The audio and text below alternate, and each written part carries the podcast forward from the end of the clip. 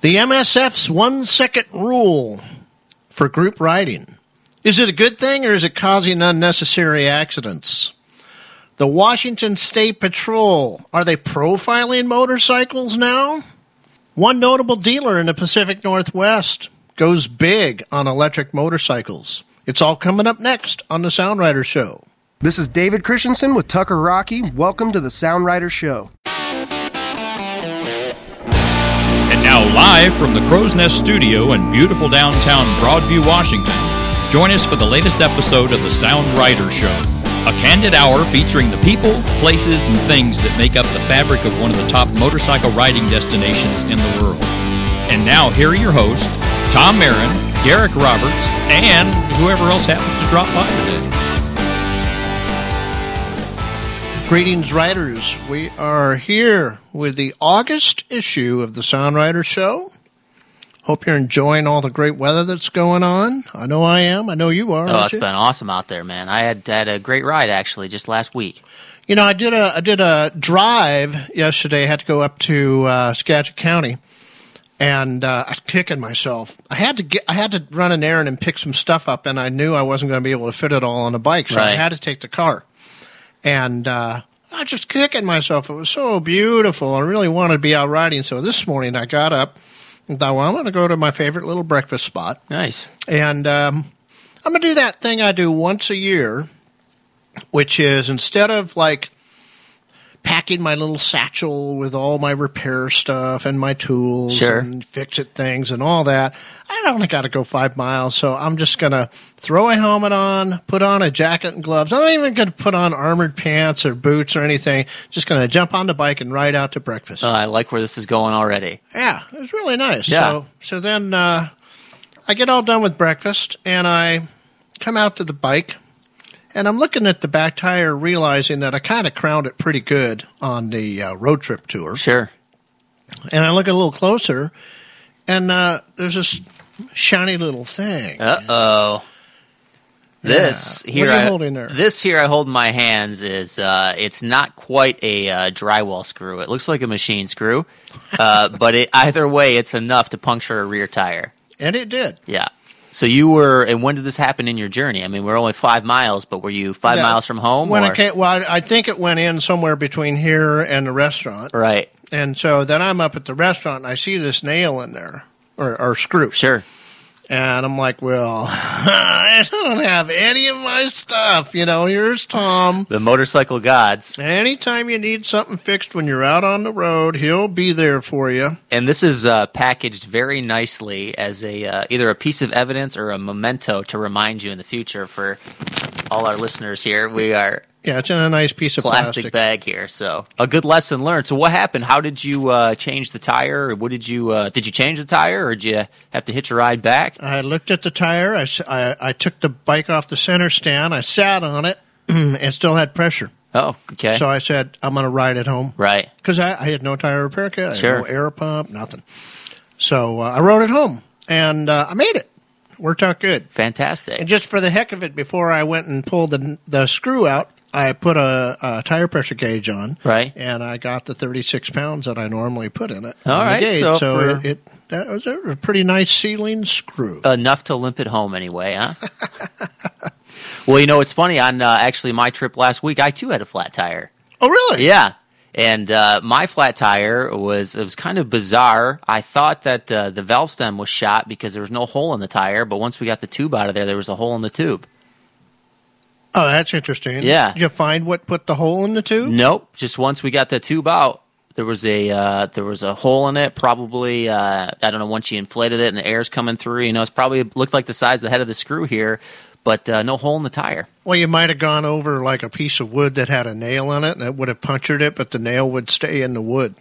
Maybe that's what happened. Maybe I mean I couldn't find even a hole though in the exterior tire. It was uh, it was a little bizarre. It was almost like it got pinched in there, and then uh, was just enough to tweak Yeah, it. a little stuff like that you won't see. yeah. But I also, was, a staple can be a, a, a oh, that's true. uh, that can do you know like a like a, a heavy staple you would use on wood. Right. yeah. Yeah, I was in some small town in uh, out in Idaho actually when it happened, but uh, I managed to find a tube that was at what was essentially a chainsaw shop that service Honda equipment. Back in uh, back in Idaho. huh? Yep. Uh huh. And then uh, we got it pitched, uh, uh, patched up, and ready to go, and uh, managed to get it home. So, um, you know, those things can happen. So it's I guess it's always good to have a tire repair kit and a tube. Uh, I was tubeless in this particular instance. Oh so, yeah, yeah. yeah. No matter whether you're tube or tubeless, you Yeah. always have some kind of a tire repair kit. Yes, I had the tire repair kit, fortunately, uh, but uh, no tube in this particular journey. But we got it patched up, and it was a it was a great ride out there.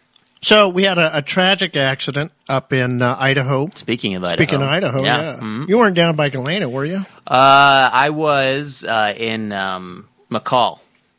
Oh, okay. Yep, in sort of central Idaho there. Yeah, Yeah. I like McCall. Oh, it's beautiful. We uh, last time I was in McCall during a road trip tour, it snowed. Oh, really? Yeah, that would have been in uh, a, a well, road trips usually in uh, late spring, right? Were you in Yeah. May or uh, early June? It's the end of May. Yeah. Yeah, it snowed four times. So tire repair kit, tube, and uh, winter clothing if you're going to Central Yeah. Idaho, right? Yeah. No matter the time of year. But don't go with me because I might leave it all at home. Right. if breakfast is on the line, you know, you got to make your priorities there. But uh, yeah, but back to Idaho, uh, just north of, uh, well, I guess it was a Boise rider anyway, right? In so the it's Treasure a rider Valley. from Boise, Yep. and uh, that rider crossed the center line. One of the most common, unfortunately, one of the most common uh, reasons Absolutely. people get taken out. Yep. Uh, but the, the the two riders behind, I think it was a her. Uh, so the two riders behind that rider um, also crashed. Right. And uh, there, there, for, for all you statisticians, absolutely, there's no data in the article that says that those riders were following closely. So let me maybe we can take a step back and I'll set this up a little bit because I know you have a lot of thoughts here, but some people didn't see the social media post, right? Okay. So maybe we so should. we took the article out of the out of the local paper and we Right. ran it on the social media post. That's right. And in the article, there was a uh, a young woman who was riding in a group. Uh, they were part of a charity group ride or a group of riders that support a certain charity. She crossed the center line in a curve and swiped the side of a trailer being pulled by a truck coming in the other direction. Mm-hmm. She went down. She was uh, unfortunately and sadly she was killed. But as I said, she was part of a group ride, and the riders behind her, in an effort to avoid her, um, a couple of them also went down. Yep. And So, a total of five people were victims. Right. So this, uh, you know, you saw this article, and we always post local things in the Pacific Northwest region. And I think probably as an experienced rider, you sort of saw this as an opportunity to teach. Um, and of course, when someone crosses the center line, that's one thing.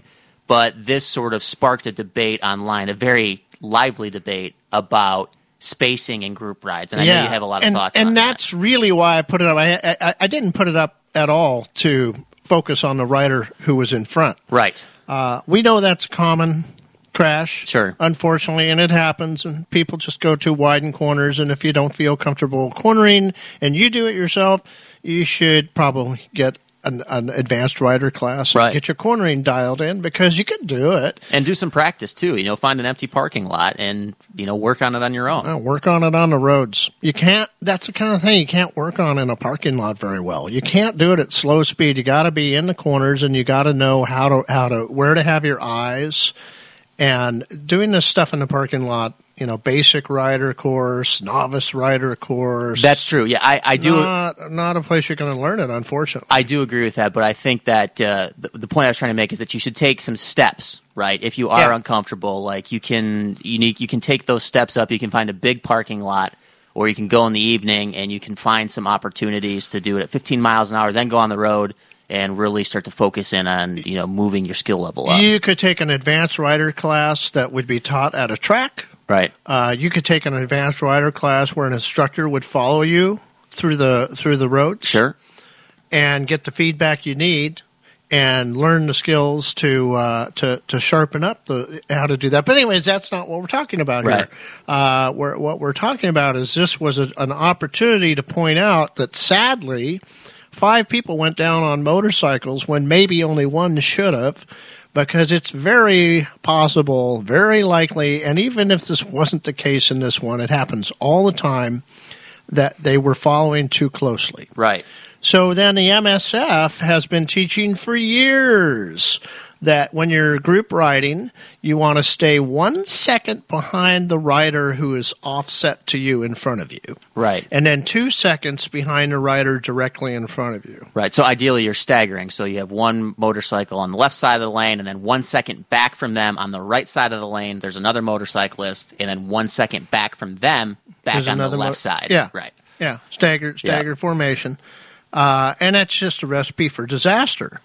Uh, you're going down the road. If if it doesn't happen to the first person in front, uh, where something sort of you know gets them out of the staggered formation, Right. Uh, maybe a deer is going to pop out and and take out the second rider, and you're so close to that second rider, you'd have no way to avoid uh, possibly Right. crashing with them at a one second following speed. Um, I- I don't know what what is the difference between having a rider off to your right or your left when you're in a staggered group, or following a logging truck. There's no difference.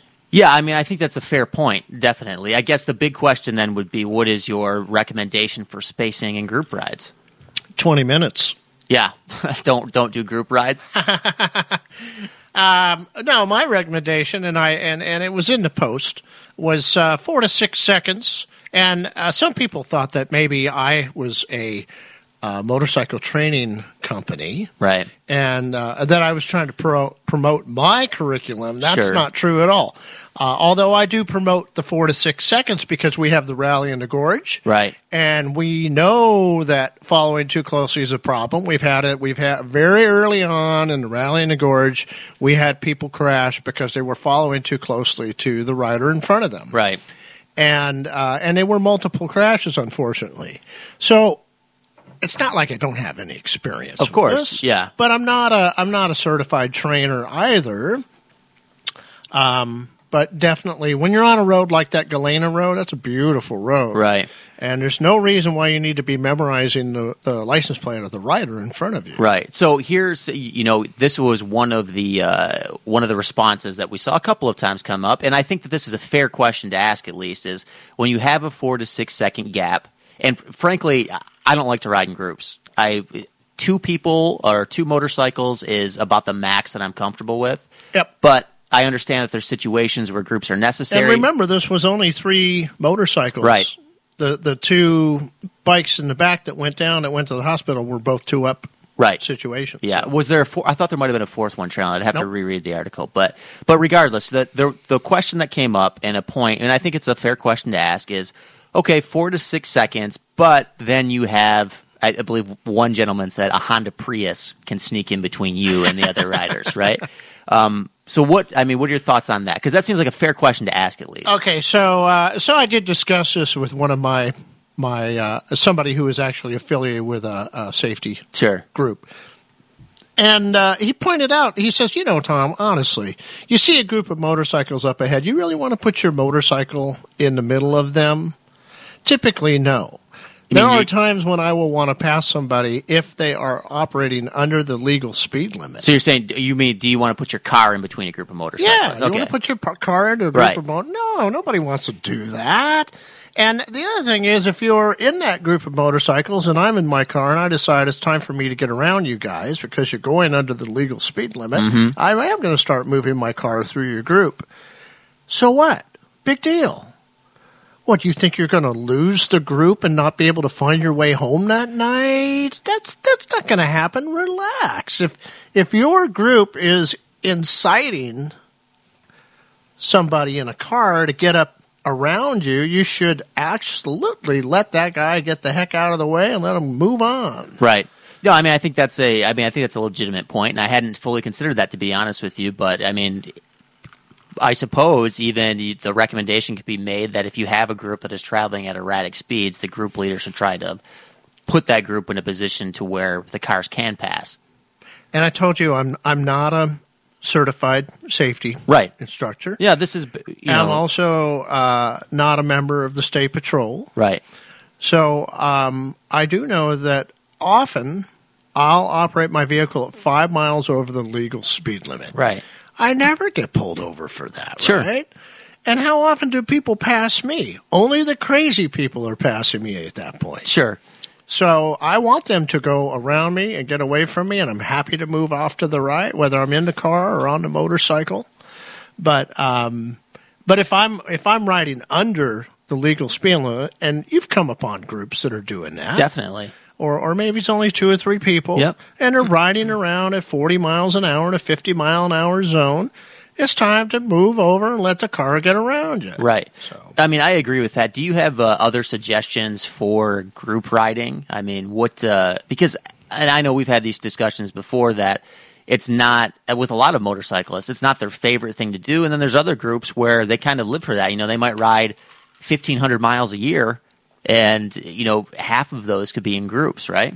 Well, we have several group writing articles on SoundRider. Sure. I don't have them up in front of me right now, so can't tell you all my suggestions, but there there's quite a bit of information between those two articles. Right. Uh, if you have if you have somebody in a group who who definitely obviously turns out to be kind of a novice writer and isn't comfortable going with the group, then either you got to split the group in half, or you. I've I've had to do this before. You need to say, "See you later." Yeah. You know where the freeway is. That's where you're going because you're you're you're ruining everybody else's day because they're always having to wait for you Right. and uh, that's that's just that's just the way it is. Uh, and and one of the things that my buddy said, and he made a great point. He says, "You know, Tom, riding in a group takes more skill than riding alone. Oh, without question. And so, if you think that you're going to buy a motorcycle and you're going to be fine and dandy because you're going to be with a group of people, so everything will be okay, Right. It's kind of like, no, no, you need, you need to learn how to ride that thing really well on your own, and then learn and understand and adopt good group riding. Yeah, technique. Technique, Yeah, yeah. I, I'm with you 100% there. I mean, I don't, honestly, I don't think that any new rider, you know, other than maybe rare circumstances where you're doing, I don't know, like, you know, a, a five mile charity ride where everybody's going at 10 miles an hour to try to make a presence. But Yeah. really, I mean, you should have, what, five, five, 10,000 miles under wheel before you start considering, you know, making group rides a regular part of your routine. I, I totally agree with you, and I've had people who are in motorcycle safety training tell me you can't put a number on it, and I disagree. I think that that you do need to put a number on it, and pretty sure by the time somebody got to say five thousand miles, they'll have enough confidence to get into a group, but they need to they need to learn the technique of riding in a group as right. well. Yeah. So then I said to my friend, I said, uh, "Why, why doesn't MSF change this?" Right. And he says, it's a liability issue. If they go in and they say, hey, we need to change this because it's not working, all of a sudden the lawyers can come out of the woodwork and say, well, how long have you had that data? Interesting. Why have you been holding back? Yeah. Because so and so died uh, six months ago, and somebody died last week, and somebody died two years ago. How long have you had this data? Right. And so it can be a real ugly liability mess in the courtroom. You know, that's that is fascinating. And Yeah. that's something that really whether anonymously or uh, there has to be some channel where that if that's the truth that that information has to get out.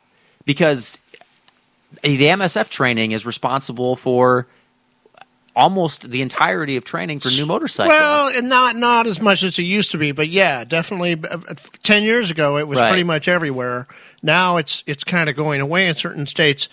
And you think about Connie said this to me as we were having a discussion about it. Think about all the lives that are being lost Yeah. because these guys don't want to deal with a liability issue. right. I tell you what I would do. I would go in, take over the MSF if they hired me to do it. Sure. I'd I'd can it Yeah. totally can it.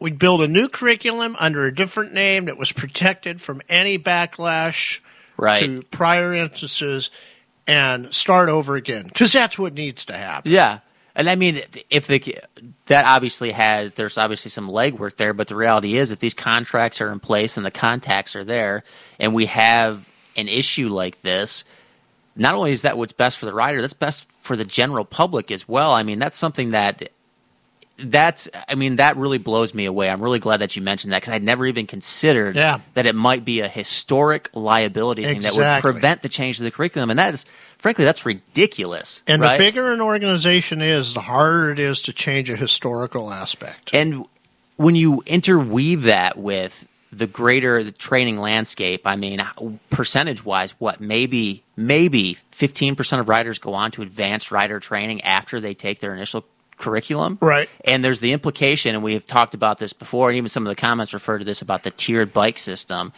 Like, there's that's a lot of problems that start to add up. Mm-hmm. You know, and I mean, those are things that really need to, to be taken. A serious look needs to be taken at those things, and I, I mean that we had a tiered endorsement system in Washington State, and they they took it away. right.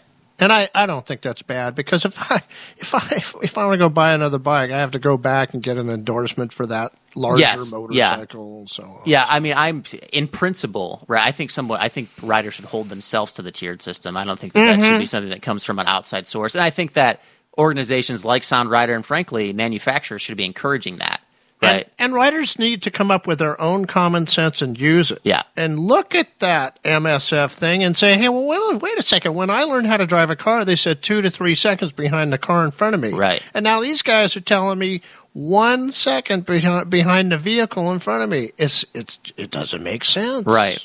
Now, what do you think um, about spacing and road selection? Because in the Treasure Valley and in a lot of areas here close to the Puget Sound, we have a lot of twisting roads, right? Where it seems like larger spacing would make more sense.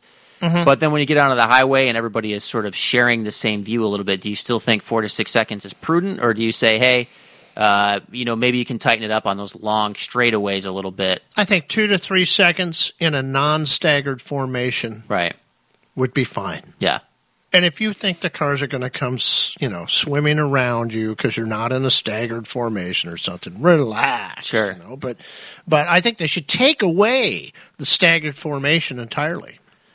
Yeah, I, you know, I don't see a lot of benefit to it myself because when you go into the turn, everybody should be riding on similar lines anyway, right? Right. And then you all move into one uh, one second spacing, regardless of where you're at. Yeah, and So- somebody was talking about a sign system for single file, and right? they're not teaching this stuff. Nobody's teaching it. You might get it if you're if you're if your club.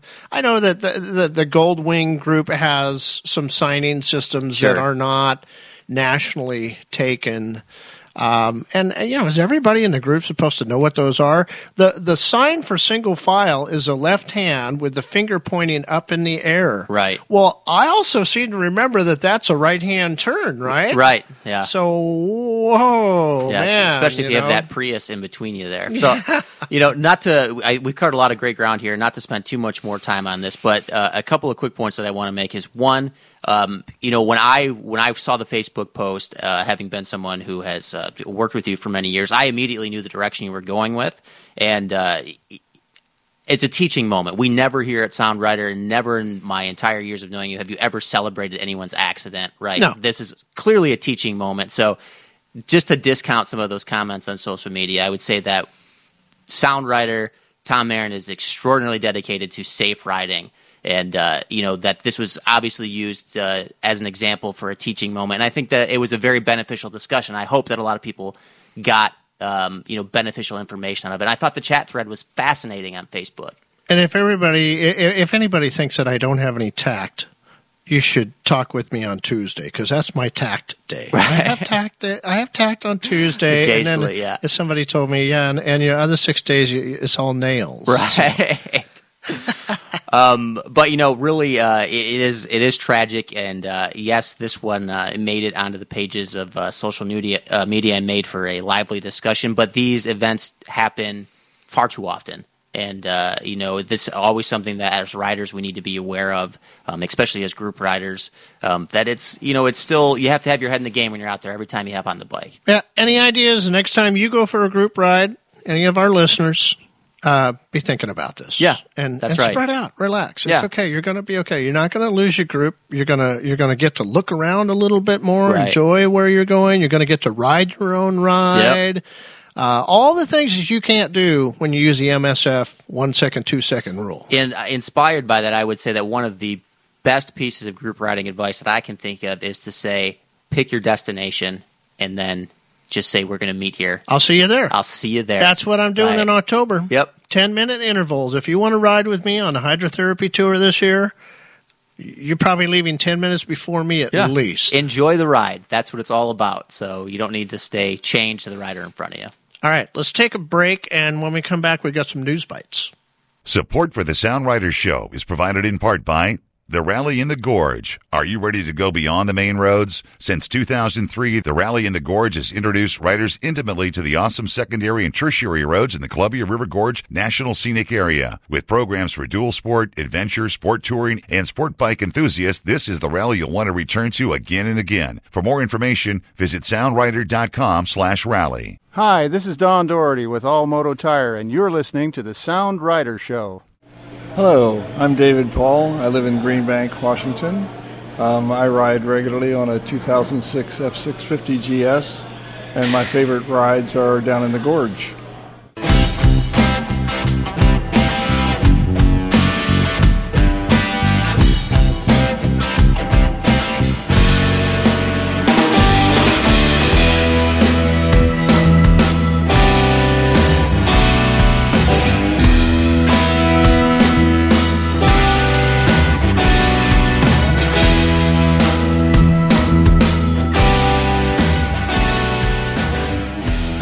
In studio on the Sound Rider Show, and uh, we're rolling in from one lively discussion to the next here because it is summertime. There's a lot of riders out, and you know who else is out? The Washington State Patrol. This is a new news story that we just saw come across the wire here. Why don't you tell us a little bit about that, Tom? So we're on the media list, and we get the the media releases from the state patrol, and other people get them too. All the all the newspapers, and uh, I saw this come around on Wednesday, and it was a release from the state patrol uh, identifying that 15% of fatalities in Washington State are motorcycles. Right, Well, road imagine that we don't have any airbags. So Yeah. the more airbags you put out there, the higher our number is going to go up in percentage. A steel cage helps too. But um, and so they said that they were going to put extra patrols on the road starting on Friday, um, up through the Skagit County and several other Right. places. Uh, as I mentioned in the first section, I had a little ride up to Skagit County. Yeah. I did a drive up there yesterday, and indeed there were extra patrols. And now I know what extra patrols means. It means we're out of cars because they're all doing their regular patrols Right? everybody in the extra patrols was in a pickup truck. Or maybe that was so they could take a bike from an unendorsed rider. Pull it right off the road there. Yeah. But uh, so yeah, there was there was two pickup trucks between Everett and uh, Burlington on the northbound side, and then when I came back down on the southbound side, there was also two pickup trucks on that side. Uh, and you know what? I think it's I think it's fine that the media puts out that type of information, and it gets people thinking. Right. Uh, and and so we, we put this up on Facebook, and some people were saying, "Well, why don't they do something about all the other crazy Yeah. people in cars and whatever?" You know what? Somebody's doing something crazy in a car. They're not just going to sit there. In fact, in it, it- I never saw a motorcycle pulled over the whole time. I saw several cars Right. pulled over. So there were extra patrols out, and they were, you know, doing their revenue drive any way they could get it. But um, I, you know, the the picture that was run by the one paper out of Skagit showed a bunch of people lane splitting, Right. which is not, a, as far as I know, that's not a problem in Washington State. No, that was a very interesting choice, and that stood out in, initially to me. Um, and you know, I'll be honest though, I don't like this. I don't like when uh, the Washington State Patrol or any other organization says we're going to take a look at this specific group and then kind of hides behind safety. Yeah, Because so I, that's profiling, huh? well, it's not even. It's. I can't help but feel like this is a money drive, right? I mm-hmm. mean, if you're going a little bit over the speed limit, and now they're going to have sort of another way to reinforce that way to pull you over and write a ticket, and instead of where they may have previously looked the other way because you weren't causing any any harm or creating a, dan- a dangerous situation, now it's another notch in the quota belt where they can pull you over and kind of hide behind this initiative in air quotes here for those of you that uh, can't see me in studio. And I, I just I don't like it. I don't think that it's I don't think it's the right approach. Well, I, I just say everybody can fall in behind me, and I'll be going five miles over the speed limit. Right. You can get four to sec- six seconds Four- behind me, and you're Yeah. be cool. Four to six seconds behind you, one arm up, one finger in the air, around the corner, and uh, don't uh, don't uh, come into oncoming traffic. There is always uh, good suggestions, but I mean, they've done things like this in the past, though, right? Didn't they do something like this last year as well? They do it every year. Yeah. pretty much every year, and that's why I say I, I- you know, I don't have a problem with them doing it. It does get the awareness going, and I don't think that they're they're not really truly specifically out there only going to pick off motorcycles, as I could attest to yesterday. Yeah, I just I if that's the case, I don't even know why we need to why we need to discuss it, right? I mean, I'm not not talking about us here, but I'm talking about uh, the Washington State Patrol in general. I just then just let it be. Well, I think they need to discuss it because it's an issue that they want to deal with. What's going to happen because cars are getting safer and safer and safer Yeah. is that percentage number on motorcycle fatalities is going to increase. Of course, yeah, the And ratio. so they, you know, they always want to be trying to bring that number down, the Target Zero campaign. Yeah.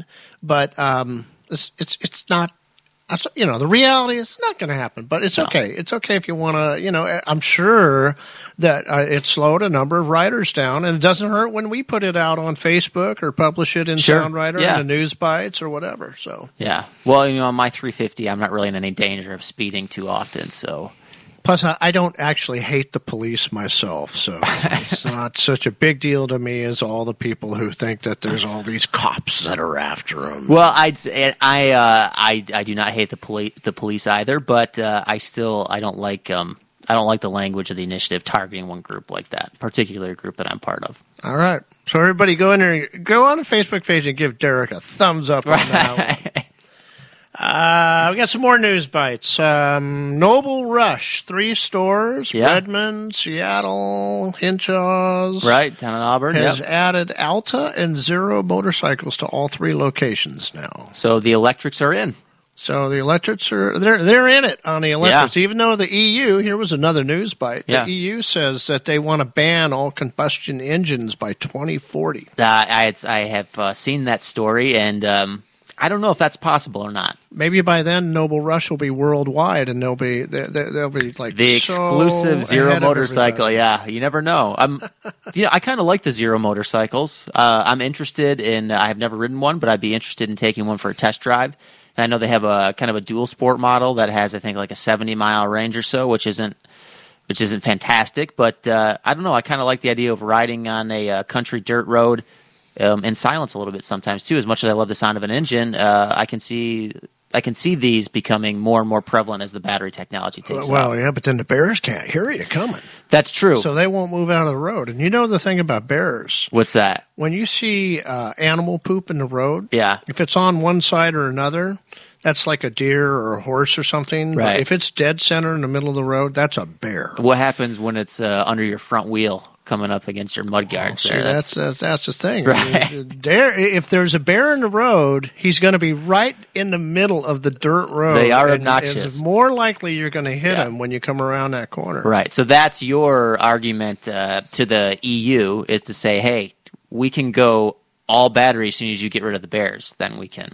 Yeah, you got to come up with forward. something so Right. the bears know I'm there. Maybe maybe you can get the, an app for the bears so they know when there's a motorcycle coming into their Yeah. turf, and they can pull out their cell phones and go, "Oh, well, I better move out of the middle Yeah, road." that's now." right. I think uh, I think what maybe they should do is just you should just get a sound system, and every time you ride that motorcycle, just blast Grand Funk Railroad. You have to listen to that. The bears will get out of the road then. So I got a phone call the other day from uh, Washington State DOT. They wanted us to remind everybody that there's lots of road construction going on. that's true. on uh, SR 410 up over the uh, Chinook Pass area, Hmm. and also on US 12 around the White Pass area. Yep.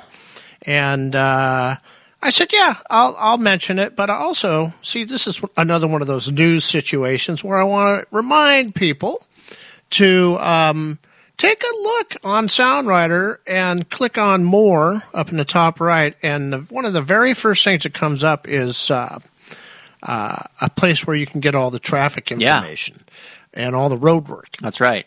And so, yes, there's all this work going on with 410 and 12, but there's always road work going on in the summer because that's the only time you can do road work in the Pacific Northwest. Absolutely. So when you're planning your trips or you're planning your group rides, whatever it is, um, take a look. You can use our site. It's really nice because you can just hit the one link more. Right. And then you got road conditions. You hit that and it shows you every county, it shows you every national forest, it shows you every every state site. It's a great resource. I, I haven't uh, checked recently though. Have you updated it to include sinkhole information? We had one of those on I ninety here a couple uh, couple of weeks ago. Oh, tell me about the sinkhole on I ninety. Oh, you didn't see that? No. So a uh, on I ninety, just um, I think just close to Bellevue, just right across the other side of the lake here from Seattle, a uh, a little pothole showed up, and it was only maybe about the size of a basketball. But then when they went and investigated it, they found out that it was a sinkhole that was about twenty feet wide and about ten feet deep underneath Oh, wow. it. So they had to shut down I ninety for a while. Wow. Yeah. Um, but another thing to uh, keep an eye out, or maybe another reason to stay off the interstates when you're on Makes you your wonder how many of those are out there that we don't know about. Oh, right I yeah. I mean, that's I can only imagine. Quite a few, I'm sure. But uh, you know, good to have those resources. Good to know about the traffic. Um, if you're going to take a long ride, you should always do a little bit of trip planning, and Sound Rider's a great place to go to get some of that information. Yeah. Hey, so there was uh, an incident that was kind of a blazing incident out there in Gig Harbor. There was uh, somebody riding on a, it looked like it might have been an old school Goldwing. Yeah. And uh, that guy dropped the bike about 100 feet from the fire station, but the bike kept going Kept on rolling, and uh, rolled up in front of the fire station, caught on fire. completely engulfed. Too, that thing was charred. It was the picture was crazy. I didn't. Uh, there weren't too many details in the story. There, did the fire department come out and hose it down, or they just let it burn off? I or- saw a whole lot of foam around that Oh, motorcycle. okay, so they hit must it have come with- out and foamed it. Yeah, or fire extinguishers or something. But uh, Yeah. that's a. Uh, I, I, how does that happen? What causes a bike to spontaneously combust? Well, how did the bike stay upright for 100 feet to get to the fire station? It Right. didn't like slide in. They said that it rolled in. Ghost Rider. Nick Cage is out there somewhere. Ah, right. There's uh, it looks like there's a uh, well, I, we did a post on a on a Salem museum that's featuring motorcycles, Right. now.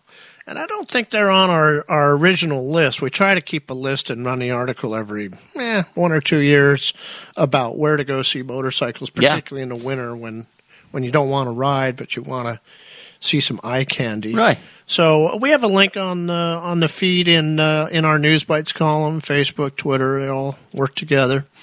And uh, if you're down in the Salem area, you can go check this museum out and see some other bikes. Sounds like a great stop. I, I haven't been down to Salem. I, I, I don't even know if I know about this museum actually. So Yeah, I don't, I don't have the name in front of me. yeah, so we'll I don't know. have to check it out anyway. Uh, milestone for us in uh, July, we hit 3,000 likes. Yep, which is great on Facebook. There. All organic, Yeah. Except for deal. that one MSF post. Right. But you know, I, I I'm I'm happy to be at three thousand likes and having done that over. I think we've done it about you know, almost three years. yeah. And uh, I'd I'd rather have that than have fourteen thousand likes that are like every you know every every phony Facebook name. Definitely, yeah. Paid for. we want blah, engaged blah, blah. engaged readers people who are reading the magazine people who are listening to the show and uh, people who uh, actually get out and ride as well Yep. and you know that also coincides with 18 years too right Eighteen years yeah this month. for sound riders so that's, That's right. great you know Eighteen years, three thousand likes, and too much fun. right always too much fun Uh, let's see. Okay, we got the uh, list of where all the international motorcycle shows are going to be this coming Great. winter and fall. And uh, anybody here in the Pacific Northwest, you're going to have to get a plane ticket to LA because that's the only place on the Yeah. West Coast, down in Long Beach, where you're going to be able to see the motorcycle show. so same schedule as last year it sounds like more or less Yeah, right real trimmed down. No, no Bay Area, no Portland, no Seattle. Let Eh. your friends know because they're always wondering by the time December comes around. right any interest uh, for you to go down to long beach this year maybe check that out or You know, do you think you've seen My it out? grandson says I should do it. oh well He wants me to come see him. yeah I understand he's going to pitch in for the plane ticket too, right? Oh, maybe work. his dad will. I know. But uh, yeah, I'm thinking I'm gonna I'm gonna bundle that together and get to spend some time with him. Yeah, it'd be nice to see uh, see some of the new models. I've noticed uh, now. You know, we're starting to see some of the 2018s already come out too. So uh, Yeah. Um, in fact, when we get to the calendar, I got some interesting news about a couple of 2018. nice, cool. Uh, and speaking of the calendar, Yeah. we're we're going to do it here in just a moment. We're going to take a break right now, and when we come back, we'll jump into the calendar highlights for On, August. on the Sound Rider Show. Stick around. Support for the Sound Riders Show is provided in part by Adventure Motorsports, Snohomish County's largest selection of Yamaha and Suzuki motorcycles, ATVs, quads, and UTVs are available in Monroe at Adventure Motorsports. Celebrating a decade of top rated sales, service, parts, and accessory support, hit the road and visit Adventure Motorsports today. Hi, this is Joanne Gerbing from Gerbing's Heated Clothing, and you're listening to the Sound Rider Show.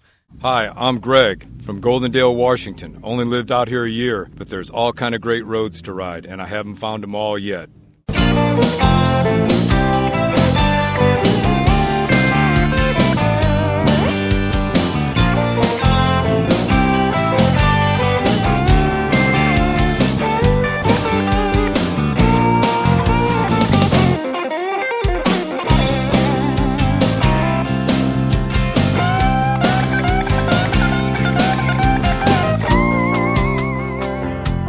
Rolling into the calendar here on the Sound Rider Show. And it's the August episode. You know, it's one of those last couple of months for summer, but August is always packed, right? We've got a lot of stuff going on in the Pacific Northwest. packed. What uh, are some of the highlights, Tom? I can't wait to. I mean, well, I know what my highlight is, and I think we'll talk about that a little bit later in the show, but what are some of the other highlights for August? Well, um, if you like flat track racing or you want to do a track day, there's a ton of them this month, and we're not going to talk about any of them Right. other than this little mention right now. Uh, you need to jump on the calendar and uh, find out where they're all at. There's a ton of flat track racing going on. And uh, you know, well, and track days too, right? And track days, yeah, yeah. which is uh, going back to our opening segment, a great way to practice some of your cornering too. That's right. Bring it Without having there. oncoming vehicles. That's right. Yeah. So get out and check them out. I mean, it's August. It's time to be out riding. So our first big highlight is uh, August 10th in Idaho. You love Idaho. I do. You love I. We know you love your Idaho. This is just around the corner from McCall and Stanley. Oh, nice. Oh, the I love Stanley, Stanley. Stomp. This is Yeah. like a BMW club event that they have out there. Uh, you need to pre-register for this because in order to get to the rally site, you have to go six miles down a dirt road. So basically, they have food for you the whole time that you're there. And in order to ensure they have enough food for everybody, everybody has to be pre-registered. That sounds like a blast. And if you've never been to Stanley, Idaho, just outside of the Sawtooth Wilderness there, or maybe in it, actually, you got to check it out, man. It's a great little town. And then uh, the following weekend, on the 17th, up in Canada, is the Nakusp Hot Springs Rally. Always a popular one up there. It's primarily a BMW run event. Sure. So, Have you ever been to those hot springs? You know, I haven't. I Yeah. gotta go. Yeah, I mean that's I've, that's the first time I've ever actually heard the name mentioned. I think it'll be on my one of my hot springs tours. Yeah, my, my hydrotherapy tours. A little Canada stretch. I like that. Yeah. Yay. Uh, let's see. On the 18th in Goldendale, there will be the Festival of Wheels. So this is going to be a car show, a bike show. Nice. Uh, if you got a, you know, if you got a really nice wheelchair, you could probably bring it in and show it. They might have a class for you to win in. I Right. don't know. Don't they call that a gold wing? oh, you're horrible. Demographics there. Well, you could go with your DR350 with Yeah. the trailer on the back. Oh yeah, I got it all set up, man. I got Happy Trails working for me to build a big old trailer. Uh, regular contributor to our calendar, uh, Claudette Diva. Uh, she has a uh, Pelican Solar Eclipse run. They're going to go to Pelican Bay or Beach down in Oregon, and she's got a block of rooms down there reserved. Oh, that's nice. So if you uh, contact her from our calendar, you can find out about maybe getting one of those rooms. And as you know, there's the solar eclipse going on in August. Yep. And uh, rooms are few and far between. That's for sure. So God, what a great time though, huh? Go and check out the solar eclipse and do a little riding down to Pelican Bay. I mean, that's a uh, that's a nice little trip. Yeah. Uh, on the 19th, the combat vets will have a poker run in Eugene. I guess if you spent the night, you could watch the solar eclipse because it's what's on the 20th, I think, isn't it? 20th Uh, or 21st? uh, that Monday? That's a great question. Yeah, 21st. yeah. We cover that in our astronomy show later. right.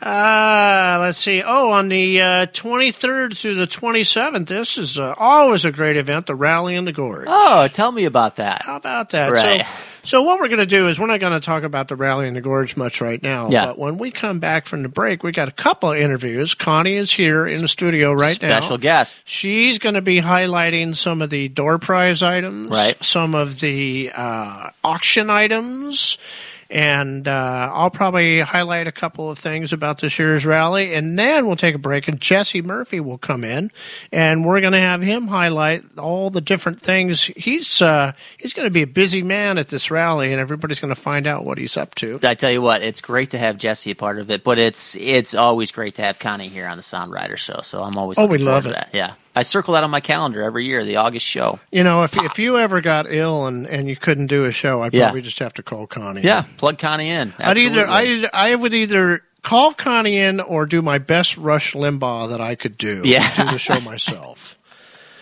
Uh, I don't and know that if you did the Rush Limbaugh method, I think after that, Connie and I would start a podcast to comment on uh, the one episode where you did it as Rush Limbaugh. Yeah, and everybody could talk about my tact. Right. Yeah. I'm I'm tempted to ask you for a Rush Limbaugh impression right now, but I don't know if that's uh, I don't know if that's appropriate. Nope, you're gonna have to wait. Okay. You have to get sick or something. have to get sick. All right, on uh, on uh, if you if you didn't go to the rally in the gorge, and God knows why you wouldn't, but uh, on the 25th Friday and the 26th, Skagit Power Sports has the Yamaha demo truck up at the store. Now, that's always a big event, Yeah, and uh, I gotta say, Yamaha's been making some really nice bikes. they have been. Yeah, They've, I was going to say the uh, was the 900, the sort of cafe racer style one, right? Oh yeah, the scrambler thing. Yep, that they just came out with, and then the SR 400 And too. all right? the FZs are just beautiful. That's those true. Three cylinder ones and all kinds of cool stuff. They've got some awesome stuff. So they're coming with this uh, this new sort of full dresser uh, Goldwing type thing called Okay. the, the uh, Star Venture, Ah, I think I know where you're going with this. and uh, the Star Venture was recently on display on a demo day here in in Washington, but it was not. No one got to ride it. Right. And then uh, it's it's at Sturgis in the first week of August, and it'll be on display, but nobody gets to ride it. Then they throw it in a truck and they drive back up to Washington, and they're going to bring it to this demo day. And for the first time, they're going to let people do a demo ride. Wow. So if you're a serious buyer and you want to go down and plunk a deposit down, you're going to get to go and ride that new Star Venture motorcycle. It's just not not going to be like everybody who wants to ride it. That's a pretty big honor for Skagit. That's a great, Yeah. That's a great uh, little tip of the cap to them, and they they deserve it. They're an awesome dealership here. great shop. And Um, I'm sorry, just one other question yeah. on that. Was this uh, also it's, it's the same bike that uh, I think he tweeted about, where they were shooting the sort of commercial Yeah. uh, here in the Pacific Northwest, And right? all uh, well, yeah, in the video, if you watch the video, you'll see about five or six different instances of roads down in the Hood River area. Right. So, you know, I guess they've been watching the rally in the gorge a lot. Yeah. I would go check the mailbox. You give me a second. I'll see if your check from Yamaha. Maybe they watched our Rally in the Gorge video and said, What? I got to have some of that in my video. I got to have some of that and create a, a bike specifically for the area there. Um, and then another thing I was going to tell you about 2018, this isn't going to happen till September, but uh, Skagit will then have the Yamaha dirt bike truck up at Hannegan Raceway in uh, Skagit County there. Right. And as part of that, they're putting on this new Yamaha 450 that has the Bluetooth. Have you seen this? I I don't know if I have. You can dial in the fuel injection and the timing and everything using a Bluetooth app. So you can change the bike around. So, like- any t- anytime you want. so I mean, like based on altitude and that kind of thing, where you can. Yeah, you can. You, it could be based on altitude. It could be based on what you want to do with it. You want to you want to run it like really like like flat track it for a while, Right. and maybe you need a different type of fuel mapping for that, or do you want to be doing like trials work or maybe not trials, Sure. but, but like motocross or whatever. Interesting. So uh, this is super versatile deal, and they're I believe they're going to be the first to have this bike Right. also. That's a very that's very interesting. And the technology that they continue to develop for motorcycles, it always just it always amazes me. Um, but that's great. I mean, that's cool. It's awesome that you can uh, function your, with your Bluetooth. Just uh, adjust your bike, dial it in like that. Yeah. Man, that's crazy. Uh, on the 26th Saturday, also up in the, uh, I guess this is Skagit County. Um, it's it's up at the uh, Walker Valley ORV Park. Uh, they'll be having the Webfoot Enduro up there. More information if you link off our site for that. Cool.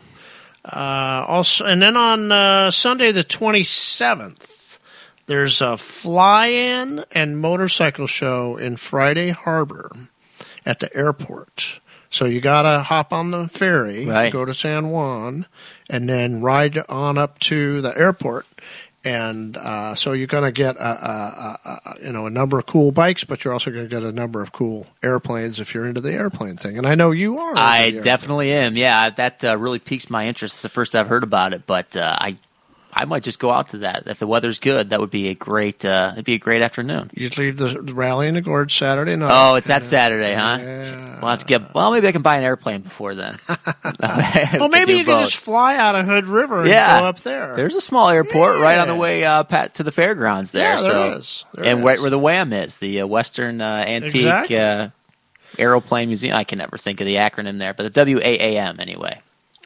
Uh, this is a new one I hadn't seen before. Could be interesting on Sunday the 27th, 27th excuse me, uh, down in Oswego, Oregon. There is the Oswego Heritages, I said that right, Heritages Mm-hmm. Antique and Classic Car and Motorcycle Show. Cool. So maybe you get all done with the rally and you head west toward Portland and go Yeah. to the Antique Car and Motorcycle Show. I say it every year. There's always so much going down, uh, going on around uh, the time for the rally in the gorge. You really should every August. You should just quit your job. Yeah. You know, Yeah. pack up, go out, get the motorcycle, and uh, go to all these museums, see all these classic cars, airplanes, and of course, make a stop in Hood River at the rally in the gorge. And then Monday you can go back to work and beg to get your job back. Right. It'll be worth it. What's going to be more fun, a month of work or a month of riding?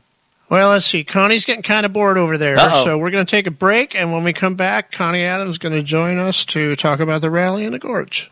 Support for Sound Rider and the Sound Rider Show is made possible in part by Skagit Power Sports, where you'll find one of the largest selections of new and used motorcycles, apparel, and gear in the North Sound. Skagit Power Sports provides a relaxed atmosphere and no pressure sales staff to get you into your next bike simply and quickly. And that's why they are consistently voted the top dealer in the Pacific Northwest by Sound Riders year after year. Visit them in Burlington today or find them online at SkagitPowersports.com. Hi, this is Ray Crapo from Icon Motorsports. You're listening to the Sound Rider Show. My name's Dana. I live in Seattle. I ride an R100 GS. I like to ride around the Cascades.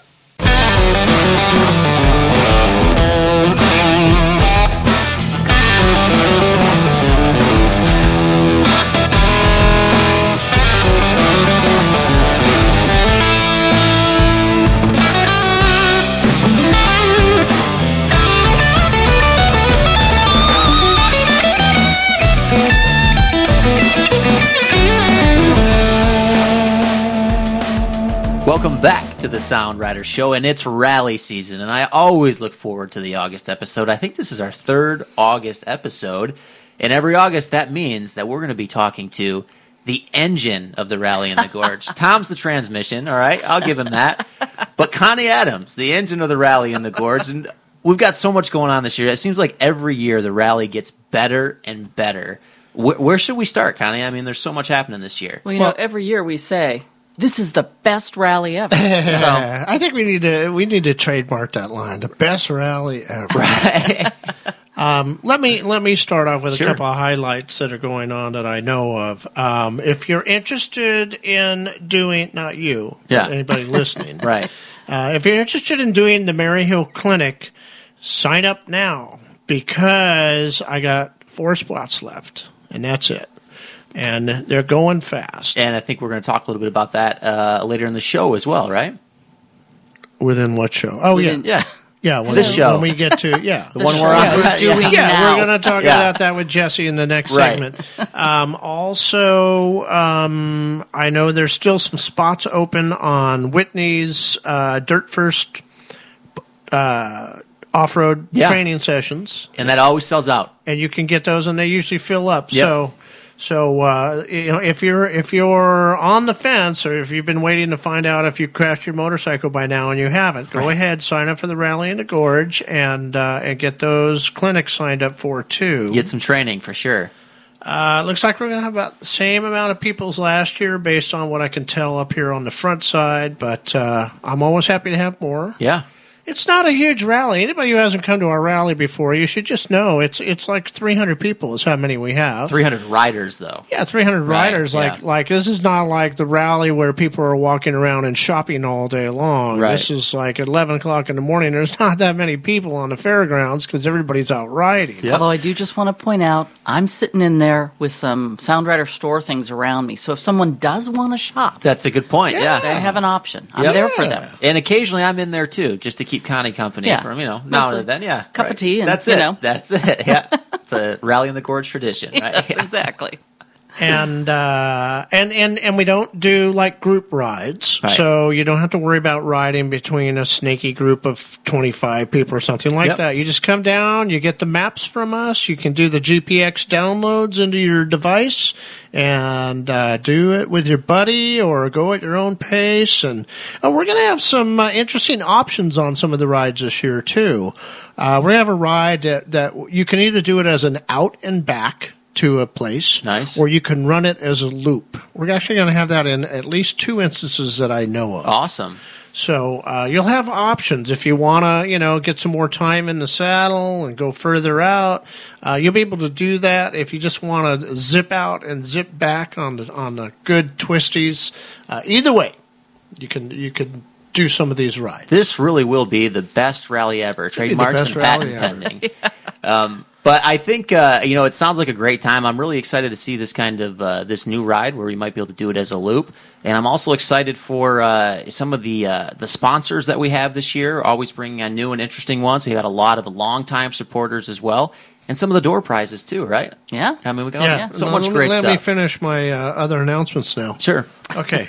We just can't get a word in edgewise today. Derek and I are get trying. it. I tell you, yeah. Uh, uh, the schedule is still being finalized. We're doing more of that this coming week. Uh, the food is going to be awesome. We've been testing some of the stuff around here and seeing what we like and what we don't like and figuring out how we're going to make it even better. Now, what we need is in the kitchen, we need some volunteers to work with us.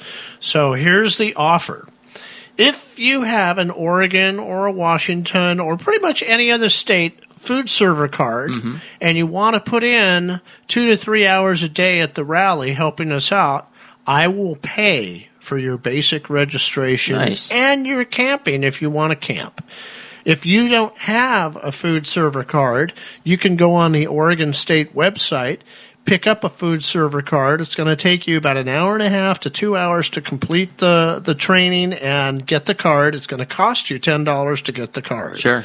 But if you, if you want to come down and volunteer some time, you feel like you're handy in the kitchen, uh, the people in the kitchen, I want them to have server cards. So um, there's I know that what we have right now in there, most of them have server cards. Yep. And the more, the better. So uh, so that's my offer this year. I'm going to pay the full registration and the camping fee if you want to come in and do it. Okay, I'm done with my announcements. All right. That's what happens when you're four to six seconds behind. We try to transition, right? So But in the kitchen, he's four to six seconds ahead. ahead. That's right. So I hope you like it medium rare. Um, so no, let's get into uh, some of these. Uh, where do you want to start? With the door prizes? You know, Should first of all, I want to say it is clearly August because I'm Yeah, here, and right. there's no other reason for me to be here. And I'm just thank you, Derek, for suggesting that you and I could start our own podcast if we're going to comment on Tom. you know, doing Rush Limbaugh. That's so it. That's it. I'm at least. Yeah, I'm, at done least I'm being podcast. considered. it's the it's the Connie and Derek hour coming soon. Um, and uh, but we'll get a jump start on it here, Yeah. right? Let's test it out. Let's talk about uh, some of the door prizes because I know we've got some good stuff coming on. Well, as always, the the industry, the, the dealerships and the people in the industry are really giving. They're Yeah. very, you know, they'll they'll jump on it and say, "I'd love to be involved." So they know a good thing when they see it. Yeah. And we, you know, we're not to the point where we can say this is going to be this and that. It's a flexible thing. We're going to figure out how we're going to package all this stuff. But we're getting a jacket from Avon. Um, we are getting some double take mirror product. We've got uh, gift certificates for the European motorcycles and BMW motorcycles of Western Oregon, and That's they give awesome. every year, which Yeah. is really wonderful. So the double take mirrors are in the warehouse. I saw them. They're kind of cool. They're on ram mounts. So you put the ram mount into where your mirrors go, Right. And then you've got the extender hanging off of there, and the mirror connected to the other side, which is kind of nice because you can set the, you can torque the the tightness of it. Yep. Which means that if you don't torque it just so tight, if you drop your bike, you won't break your mirror. So it's like the ideal dual sport uh, mirror. Yeah. You know, Well, because yeah. even a road bike. Well, that's true. Yeah, definitely. But I mean, that's great. Those are all um, those are all fantastic door prizes. Didn't I tell you about when my bike took a nap the other day? I don't think I heard that. Yeah, I was on the bike and I was I was messing around with it. I was sitting right, you know, straddling it. Yeah. And I was doing a few things and all that, and then I it was time to get off, so I went to get off, and oops, Down it uh, went. I forgot to put the kickstand. Man, you're being hard on that bike. You got flat tires. You're putting it to bed now and again. This in is- quotation marks. This is a man who makes kickstand pads. That's true. And Yeah. he didn't even remember to put his kickstand down. That's it, and we'll be uh, those will be available at the Sound Rider store if you want to join Connie and I for tea And shopping. That's right. Yeah, A we will be there. Yeah, socialize. That's right. That's a great memento for the rally. We are also getting some short gauntlet gloves, uh, the classic Maverick from Gerbing's Heated. Awesome. they make such great. good stuff. We're also getting gloves from Racer. Great. Uh, They're back again this year too. That's Yes, fantastic. they are. yeah, awesome. It's really nice. Awesome. We just saw them down at the BMW rally in Salt Lake City. and Yeah. And Gerbing's will be with us at the rally as a vendor. That's great. They- I mean, both those guys again returning. You know, to talk about kind of that uh, continued uh, lineage of these sponsors coming back again and again, and both just fantastic people. So I'm happy to hear that. We've also got Hinshaw's Noble Rush. Noble Rush. involved. They have donated a helmet. Awesome. So that's going to be there. We're getting a gift card from I ninety. They they are in every year. That's great. Lee Parks, as usual, has donated a Laguna tail pack again. So everybody wants those. That's beautiful. Yeah. Um, we're getting something from Skagit, which has not been decided yet. But we always get good stuff from them. We always Yeah. get great stuff from them. The mystery uh, door prize. Yeah. I like that. It'll be in the box with a question mark on it. We it. can't give away everything. We've got to Right. let people get excited and wonder. I'm with you. But you can always count on Skagit. You're right about that. Yeah. We've got a jacket from Southbound Honda, and so that's Yeah, that's a great win. Yeah. Man, you can get fully outfitted when you come down here.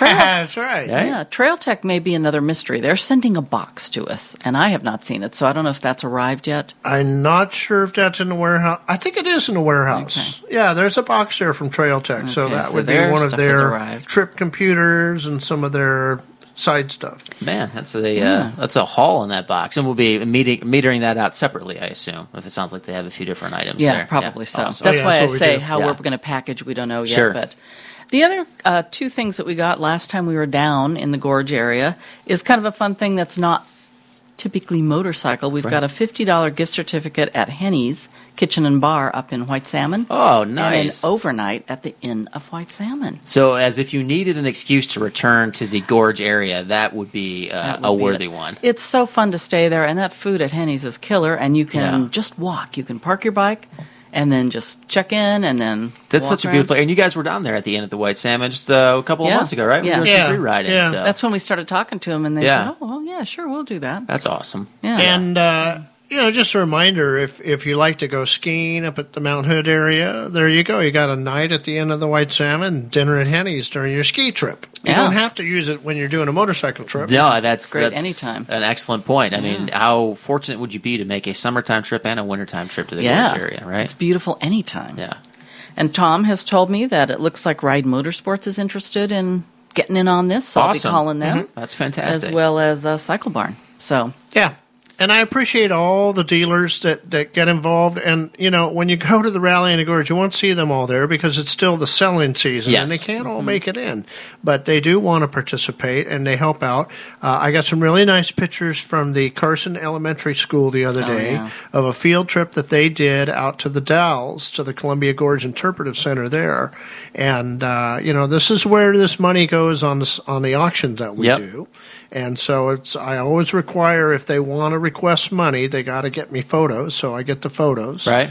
And uh, nice, nice stuff. You know, it's nice to see the kids in there, and we know that they're learning some stuff about the area. Well, it's just a great way to tie it in. We talk about it every year, but it's worth mentioning is that the history in the gorge area is sometimes a little bit overlooked, right? Because it's so there's so much natural beauty there, but it really played a, a pretty fascinating. fascinating role in the development of Yeah. America, even. So Yeah. it's it's great to, to be able to get the kids involved. After in the rally last year, we went down to the interpretive center. nice, Oh, that's right, we did. yeah, and it was just really fun. yeah. We all there was four four or five of us, and we all did a pretty good job, but we couldn't get one guy out of there. It was Yeah. like uh, you know we were thinking we might eat today, Right. So, uh, but you know it's really a I fascinating. I think we lured him out by telling him we were going to go get ice cream. Yeah, There I think go. that did, that may have been it. he cried when he found out we were teasing. Right. Yeah. No ice cream. No, we did go get ice Yeah, cream. we did. Well, right. that's I mean that's an awesome list of uh, door prizes there, and again, just to to reinforce that that's all for charity, so it all goes to uh, uh, kids charities there, so they can learn about the area, and it's just it's always great to see return sponsors too, you know. And Yeah. if you're listening to this and you live in the area near some of these shops, and you need some gear before you come to the rally, go and check them out. Yeah. Right, you know, I mean, Absolutely. support them, and uh, they're supporting us, and they're supporting the riding community. So it's it's great to have them on board. And if you buy something at the rally, if you win an auction item, drop in and tell them sometime. Hey, Yeah. I Oh, got yeah, the tell 'em helmet. Hey, I got the jacket. This Yep. was so great. That's right. Definitely. How did you find us? Sound Rider Rally in the Gorge. Yep. All right. So we got some uh, information coming up here shortly about some of the clinics and seminars that are going to happen. Jesse Murphy will join us. We'll take a little break, and when we come back, we'll have Jesse here. Support for Sound Rider and the Sound Rider Show is made possible in part by Lynnwood Motoplex, your gateway to motorcycling adventure in the Pacific Northwest. Choose from brands like Indian, KTM, BMW, Kawasaki, Victory, Yamaha, Can-Am, and more. Family owned and operated for over 25 years. Lynnwood Motoplex is your one-stop shop for fun. Hi, this is Skoshi from Avon Motorcycle Tires. You're listening to the Sound Rider Show. Hi, I'm Sharon Coop, and I'm from Surrey, BC. My favorite ride is going out Highway 30 up to Vista House, and then we go on over to Larch Mountain for the most amazing view of five volcanoes. A view you will never forget once you've been there. You have to take that ride. It is excellent.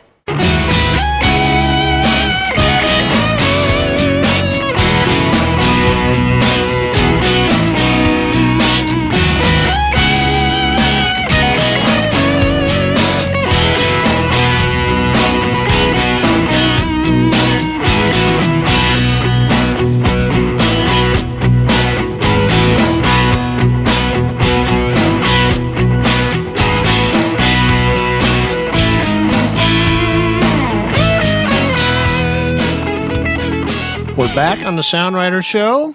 I'm Tom Mehren, uh, executive director or something like that. I don't know.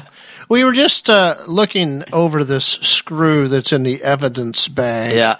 and uh, and I just figured out it's it's it's definitely a wood screw, and it got me thinking. You know, I I think there's a little poem here. Um, how much wood could a wood screw screw if a wood screw could screw wood? Well, I don't know. I'd say that just listening to that poem makes me, air quotes, tired. See, that's the ah. real problem. You should have used a tire screw, not a wood screw in your wheel, and you'd been all right. I thought I was, you know, I couldn't get it out very well with the needle nose pliers, and I thought I was going to have to stick a Phillips head on the end of it and back it out. But I finally was able to yank it with the needle nose. Do you know what? we have a guest here. Uh, Oh yeah, want me throw that? yeah. We're going on to part two about the rally in the gorge. We got Jesse Murphy here. Hi, Jesse. Hey guys, thanks for having me over. Step up on that microphone. There we go. Yeah. Well, Jesse, it's great to have you here, and uh, you know we were talking a little bit um, about the rally, and we're stoked, of course, that you're going to be taking part. And I just want to congratulate you too on uh, you know recently uh, taking over and buying Cascade Motorcycle Safety. Oh, thanks. So that's great. You know, I mean, you've been teaching for a lot of years.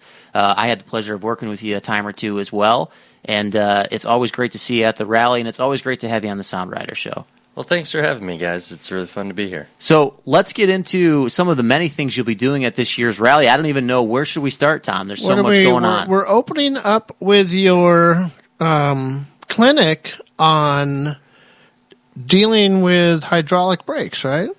Yeah, that's right. Uh, this is gonna be a really fun clinic. We uh, we so I've got a um, an actual hydraulic brake system demonstrator thing. Uh, anyway, it's gonna allow us all to actually get hands on and practice the service procedures for servicing brake systems. Taking out the shoes and putting the new ones in. and- Well, it'll be focusing on the hydraulic part, so the, the, the maintenance that you do, and, and really this is the kind of stuff that should be done often on our motorcycles that Sure. a lot of times we don't get done very often, and it's really not that challenging to do. It is the kind of thing that somebody can do at home on Mhm. their own bike. Uh, but a lot of people are a little hesitant because, oh my gosh, it's a brake system, and I'd like to see how it's done first. So Definitely. we're Are you going to have gonna the bleeder tool and all that there? Oh yeah, too? yeah. We're gonna have the vacuum bleeders. Um, we're gonna learn how to do both using the vacuum bleeder tool. We'll also learn how to do it just totally manually, like if you had a, a brake system issue on the road and you had to take care of that. Right. So Are- yeah, it'll be hands on. That's awesome. Now the fluid that you put into the um, the device that everybody gets to practice on, you actually put hydraulic brake fluid in there. Oh yeah, yeah. This is real stuff. Okay, because I I'd, I'd like to recommend you use maple syrup instead. It tastes better. and it's not so bad on the paint and stuff like that. So this is why Tom doesn't teach the brake clinic, right? yeah, I'll be making. I'll be working with the maple syrup in the kitchen. But this is why he does direct the breakfast on the uh, the last day of the uh, the rally right. there. Get those click attack corn cakes. You're gonna love my maple syrup. Don't be bringing your hydraulic fluid That's into right. my kitchen. I look now. forward to it every day. That's right. But you know, I mean, I think that's a really valuable clinic because there's a huge intimidation factor, right? When Oh, you're yeah. dealing with brakes, people they know that they should play coaster attention, but it's kind of I think a lot of riders are kind of like, I'm probably all right, and they don't want to get in there. They don't want to mess anything up. How long does should you know if you've done this two or three times and you start to get a little experience and you you take the clinic? How long should sort of a you know an inspection slash service generally take for somebody on a motorcycle? Oh wow, you know, and it it kind of depends. I think one of the biggest things is that you get used to doing it on your bike. Right. You know, there's so many services that because I'm I'm used to doing them on on my bikes. Yeah. I can go out to the garage for 20 minutes and I can do my brake system in 20 minutes. Right. Because I'm used to it. I know what I'm looking at. It's there. The, it's the habit. You know, it's it it doesn't have to take a lot of time, and it really makes a difference to the longevity of your bike. Uh, to be keeping tabs on the maintenance, getting the maintenance done. So many people are like, "Oh yeah, you know the brakes uh, seems to be all right. Yep. It's been a while. I can't remember the last time." But these are the kind of things that make the bike last a long time, and the rider.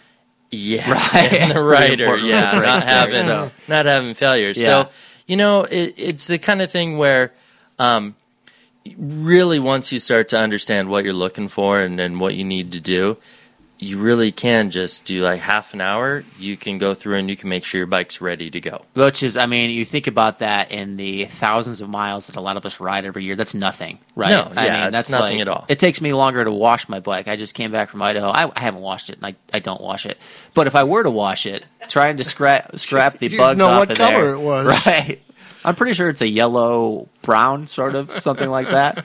Um, but you know, a half hour, it's really nothing, and it's such valuable information to have. What day is the are we teaching that clinic? I think that is that's on the first day isn't it Tom? I think so. Yeah. So Okay. that's on uh, on Wednesday afternoon. And maybe. of course, you'll have the uh, the schedule is going to be available online. Yeah. So if you're going to be down there at the rally, uh, you can check that out. I know now there's a ton of stuff going on. So what's what else is in the pipeline for you at this so rally? so the next thing he has coming up is, I think it's the suspension clinic is going to be on Thursday. yeah So everybody who has arrived at the rally, they're going to enjoy the burger feed that evening. They can go to Jesse's clinic and get their suspension dialed in, so that when they ride Friday, Saturday, go Right. back home Sunday, they got really sweet suspension. Go ahead, tell us more. Yeah. Yeah, so that's that's one we've done for uh, a few years- years now. It's really super fun, and and uh, actually we see uh, a lot of people come to that uh, every year. Either they're riding a different bike Yeah. or different kind of load on the bike for the uh, for the rally week. And yeah, we're just gonna go through the the uh, the theory behind how to set the basic settings on our suspension. We're looking primarily at the preload settings on Yep. the bike that sets the the ride height of the bike when you're actually riding. And that's really important because your suspension dictates the kind of traction you have available when you're riding and well, we're all going to go spend a week having a lot of fun riding. Yep. and so we want to make sure that our bike is set up for that. And a lot of twisty roads down there. Yeah, right? so you want the maximum traction. Yep, yep. So, uh, so it's a really great time to learn a little bit more about your suspension. And again, this is a really hands-on clinic. Uh, everybody brings their bike. We break into small groups, working together. Right. And we all go through and we we get everything set up and ready to go. And so it's uh, it's a lot of fun. I really enjoy doing that one. And it's a great time. You know, I'd say you mentioned you we break into groups. This is something too that uh, if you're thinking about coming down as a solo rider, which we have a lot of solo riders down, it's kind of a great way to to meet some other riders too, right? Because Yeah. you're breaking into groups of four, and then it's kind of like, oh, now you know somebody. So in case you do need a hand with something later in the week, you got somebody that you can at least go and say, hey. Can you help me out with this for a second or whatever? So it's a oh, great, definitely. great sort of yeah, uh, it's- group it's- mingling tool. It is. It's kind of the the suspension social hour. Yeah. Um, I, I've actually seen that at the rallies before, where you kind of people meet each other and Yep. then they're out riding the next day together out on the road. So yeah, it's a really good time. It's a really lot fun. of like-minded personalities out there, and the suspension clinic. I, I took part in it last year, and I tell you, I, I learned more in that. Uh, you know, I don't know, we probably spent an hour and a half or so total, maybe two hours. yeah, right? something like two hours or so. Yeah. and uh, it's just it's so valuable just to have you understand your bike so much more walking away from that you know Oh, yeah. i mean that's just and understanding your bike makes you a better rider it all just it links together so Oh, for sure. Now, another clinic you're doing, and I, I don't have the schedule in front of me, so we're all going to have to go online and get this, um, is, uh, and by the way, online is the best way to get the schedule because when you're at the rally, it's the only way to get the schedule Right. because we don't print a printed schedule. You can print it out from at home and bring it with you, but um, you're, last year I walked into one of your clinics indoors and uh, there was orange cones all over the floor and people walking around in the strangest ways. So this is what is called the Advanced Vision Clinic, or yeah, Vision? yeah. Clinic? This is the Advanced Vision Clinic. Um, yeah, that was that was kind. Of, I saw you walking in, and you're like, "Are people about to get hurt?" Um, so yeah, no. uh, So it's uh, it was a really fun clinic to do. We're going to do it again this year. Um, it's uh, it, the the focus is developing our visual strategies uh, for riding on the road, Sure. especially riding in curves, um, and which we're going to do a lot of riding in curves. And what we do is we spend the first part of this clinic, we're inside, uh, and we're learning a few techniques.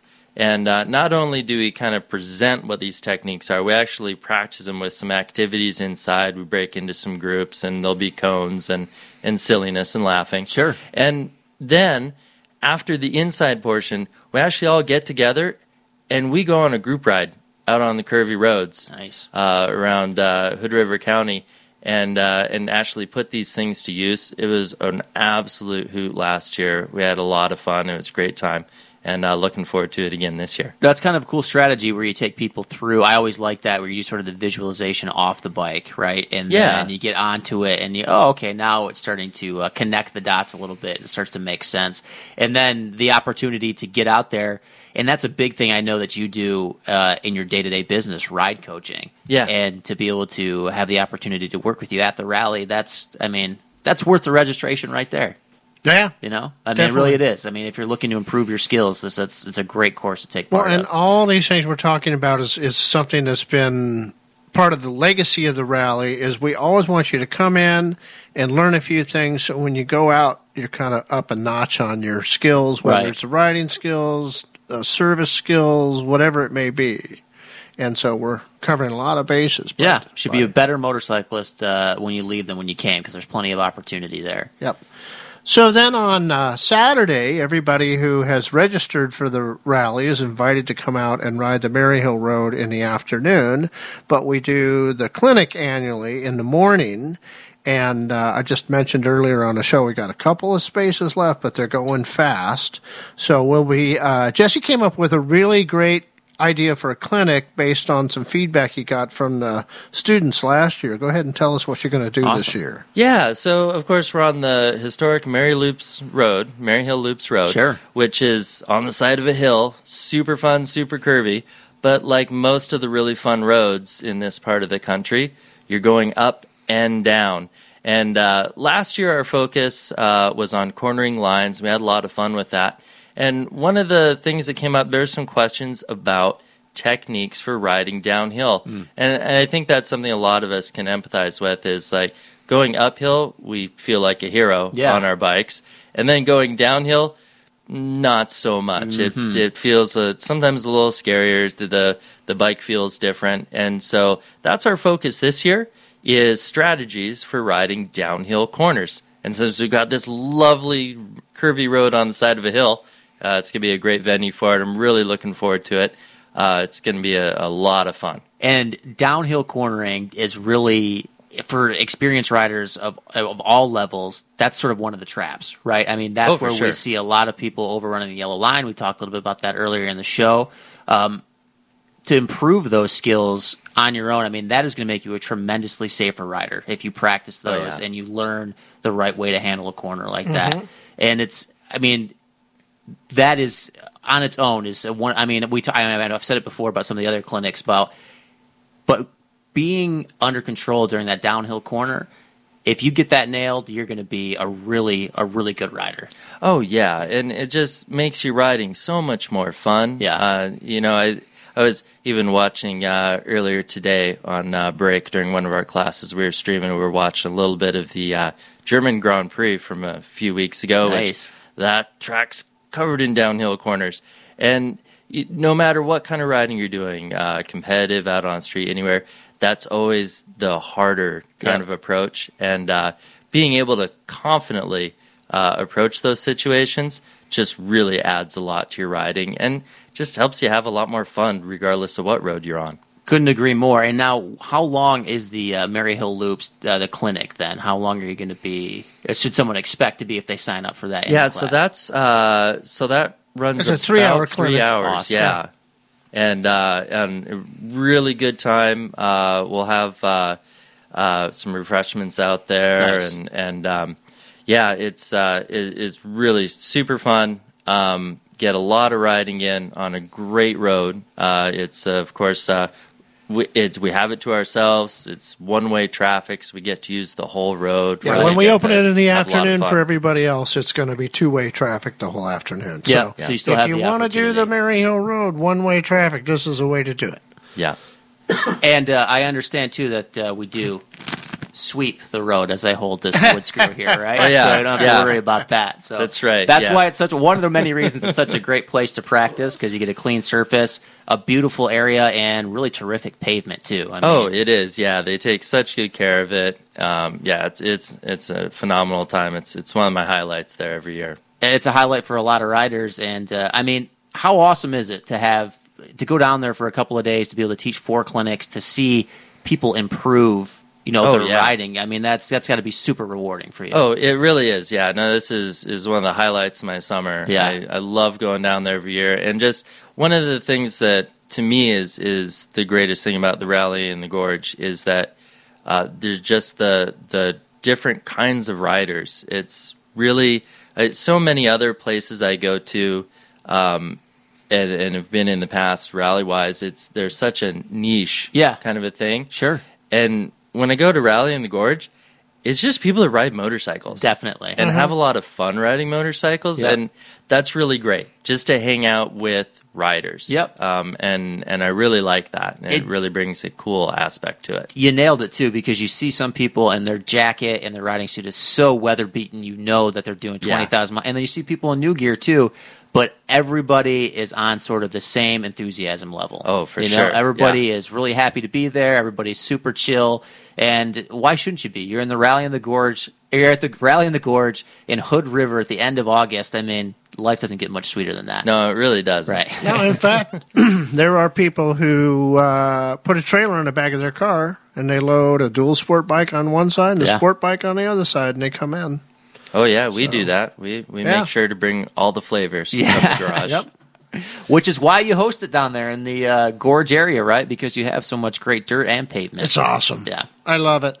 All right, let's uh, thank you so much, Jesse, for coming in and doing the interview Hey, here. thanks again, guys. Yeah, it's great, be to here. have you here. It's always great to see you too. And we're going to take a little break and come back with some tips and tricks.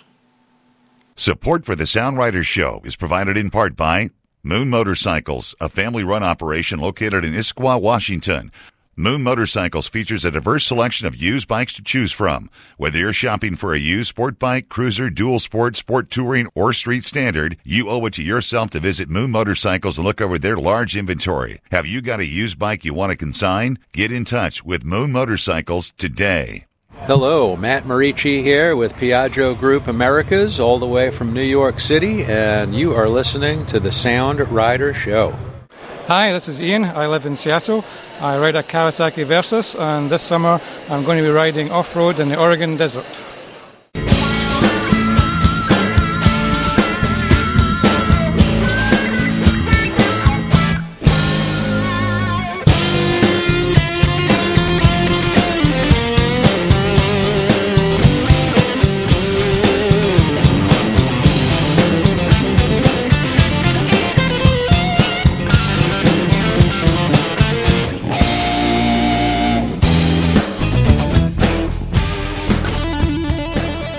Special thanks to Connie and also Jesse for coming in and giving us the scoop on what's going on at the rally. Yeah. Um, this is our final segment of the show. and uh, so we're going to do a couple tips and tricks. Yeah. Uh, you want to go first? Or you want me to? I'll go ahead. I'll, I'll, I'll jump in here. Uh, I I mentioned earlier in the show that I was out. I took a nice long ride uh, to Idaho and um, was able to tour some nice two lane highways. Got on a little dirt and everything. And one of the things that uh, I kind of ran into and I thought might make for an interesting tip, and it's somewhat of a motorcycling tip, somewhat of a motorcycling touring tip, somewhat of a camping tip, and that is eyes outside and not just while you're on the bike, which is super important on those long days where you can kind of get that road hypnosis. What did you say? Eyes outside? Eyes outside. What does that mean? Right? So it means like, you know, you're looking, you're always scanning, uh, you're keeping your eyes outside of that narrow uh, field of vision. You don't kind of fixate while you're riding down the highway. Okay. You keep scanning the highway. Keep scanning. Yep. But it's also important uh, at your campsite, too. So I had set up a tent and uh, I got in the tent. I was exhausted. It was a long day of riding, and I heard some sort of creaking. And I thought, you know what? I didn't look up before I pitched this tent. So I rolled out of the tent and I looked up, and there was a dead tree hanging over it. So Ooh. yeah, so I got up. I moved my tent. Uh, just to make sure that I didn't get crushed in the middle of the night. Probably wasn't super likely, but it's one of those things that sometimes you don't think about when you're out there. Is to hey, take a look around the campsite, specifically look up because it doesn't take uh, more than a dead branch or a dead tree, even worse, to kind of ruin your trip. So, Yeah, and even like when you get up at night to go take a leak and you're coming back to your tent and all of a sudden you trip on the guy wire because you weren't looking around. Yes. I hate that. I do that all the time. Not that uh, you're speaking from personal uh, experience there, but uh, that is a definitely a hazard of moto camping. You know, you run into the uh, the guy wire, you tip over your bike, and it all goes to hell. So Yeah, you need to carry some of that like police line do not cross tape with you and then wrap all your tent stakes in that. section so off that- the whole thing. Yeah. Yeah, you don't you don't you won't miss them now. Yeah, but you know, just uh, more of a camping tip than anything. But this time of year, there's a lot of people out on dual sports doing that moto camping. So you know, just another thing to keep in mind. Yeah, good one. All right. Well, uh, I got to practice this tip today Uh-oh. all things. Yeah. So uh, what happens? Uh, let's suppose you get a flat tire last year. Sure. And now you got a flat tire this year, and you go and you grab that that half full tube of glue. Yep. Only to find out that no glue will come out Uh-oh. because once the glue gets oxygen on it, uh, it tends to want to harden up soon. Yep. And uh, I just happened to have two tubes in my kit. One had never been opened. That's And I ended up using that one because the other one didn't have anything left. fortune smiles upon you. And how big are these tubes of glue? Uh, 20 milliliters. So they're much at all. bigger than uh, bicycle size ones. Sure. And I'm sure that one tube would get you through a season. The problem is when you get to the next season, Right. by then it's had enough time to dissipate and not be worth anything anymore. That's a great tip, and it's a nice reminder too to always, you know, probably at least once a year review your moto tool set, right? Absolutely. And we do talk about that in our tips and tricks column Yep. annually. Um, and, I, and so I think what I'm going to do now is when you want to buy uh, tire glue from me, uh, you have to buy it in sets of two. That's a good, uh, yeah. Why not, right? Why I mean, not? that's a good strategy. Yeah. Yeah. Otherwise, you you may end up with a problem later. Yep. I think that's an awesome tip, and it's it's so important. You know, I, we talked about we both had flat tires within the last week, right? Yeah, that's funny. You know, so Hmm. uh, make sure you not only have the glue, but uh, a spare tube doesn't hurt either. Yeah. And right now, you need a spare tube because you've got an open tube of glue Yeah, that's true. Yeah. when you fixed yours. So it's uh, it all it all comes full circle here on the August episode of the Sound Rider Show. All right. Uh, that's our show. And uh, we hope if you uh, can make it, drop in and visit us at the rally in the gorge. We want you to ride safe, want you to ride well, and we want you to ride often. And we'll see you in September. That's right, and at the rally in the gorge, only on the Sound Rider Show. The Sound Rider Show was made possible by today's sponsors and the patience of everyone else involved, which is not to say we're doctors. Reproduction of this program in part or in whole is not legal without the express written consent of the podcast owner. But please be sure to share the link with all your Facebook friends. This program is a production of Mixed Media. The content and views of today's guests do not necessarily reflect the opinions of any major media conglomerate anywhere else in the world, including CBS, NBC, ABC, MotoGP, the BBC, PBS, NPR, the Discovery Network, or the Cartoon Channel. See you next time on the Sound Rider Show.